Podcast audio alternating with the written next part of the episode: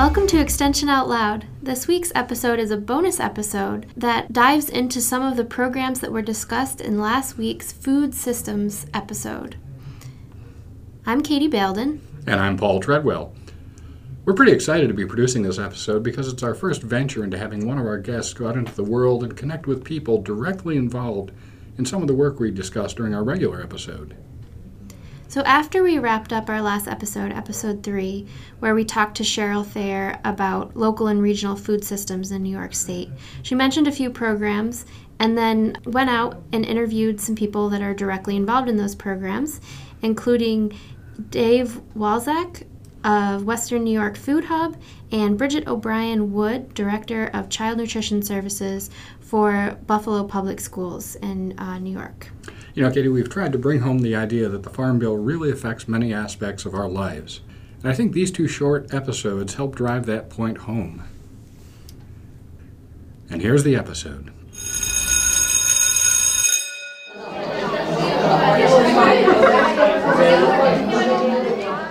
Hi, Bridget. Hi, I'm Bridget O'Brien Wood, the Food Service Director with the Buffalo City Schools. So, how does the Farm to School program operate and maybe helpful to explain a little bit you know what farm to school is.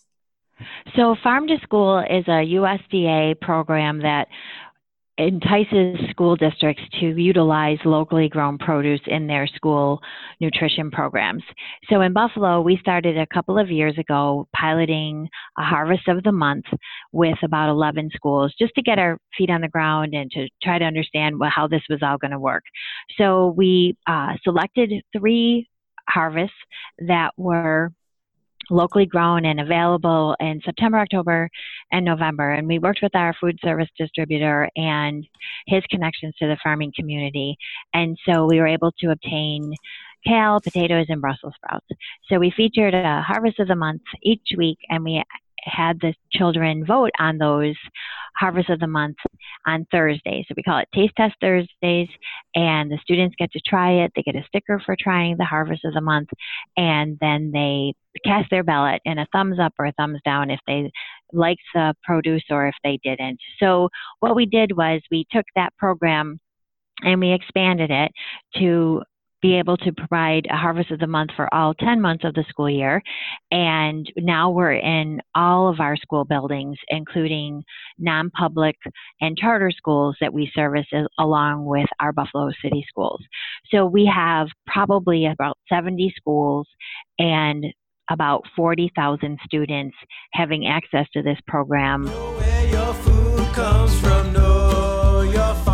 So basically, it's Taste Test Thursdays. We've developed marketing materials to promote the harvest of the month. So we have posters that coincide with the harvest. We have a newsletter that can go home to parents or it's on our website. We also have infographics that the students can read while they're eating their lunch at the table. And we also try to promote this with daily morning announcements, giving them bits of information, whether it's nutrition or where it's grown or new recipes that we're trying. So we're really trying to bombard the students with the information, tying the the healthy food choice with our local farmers in New York State and in really getting them involved in telling us if they like the harvest or the menu product or they don't.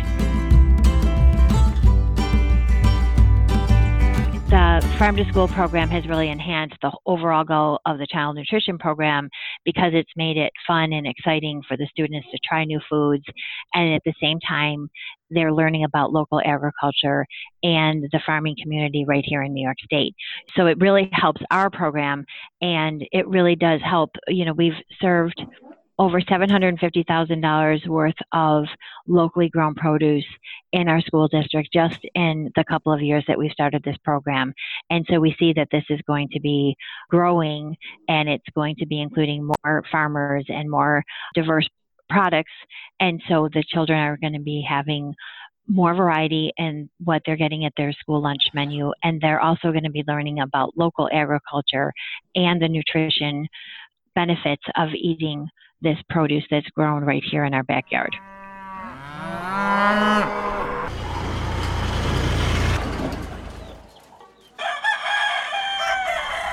Hi, Dave. Hi. Can we start by getting an introduction to who you are and you do? I'm uh, Dave Walczak. I'm the local produce specialist at Boulevard Produce. I work hand in hand with a, a lot of the local growers in the Western New York area, getting uh, produce from their fields and uh, distribution centers to the end users. If you could start by just explaining what a food hub is. It's a common term, but I think I don't think there's a lot of understanding. Uh, a food hub is an institution or a facilitator to get goods from a source, in this case, local growers and local providers of, of food, to uh, an end user, places where they potentially could not have gone to before. And there's several inter- interested end users that go to the food hub looking for this, these goods. So the, the food hub is the aggregator to put the, the pieces together and form the puzzle. So we have lots of small and mid-sized farms in Western New York and across the state. Why is it difficult for those farms to be able to sell directly to an institutional market? Growing and being a farmer is getting more difficult. There's more demands being put on them besides having to deal with growing their product demands of transportation demands of cooling demands of food safety demands of labor. This is just enabling them to take probably the biggest burden making sure they sell their product and have a good price for it. At the end of the day it's taking that part of it away from them. They have another, enough other worries in their world. So knowing they can bring their product to the western new york food hub and then have it go to the end user and still get some good money back at the end of the day. I think that's what the whole purpose of, of the food hub is.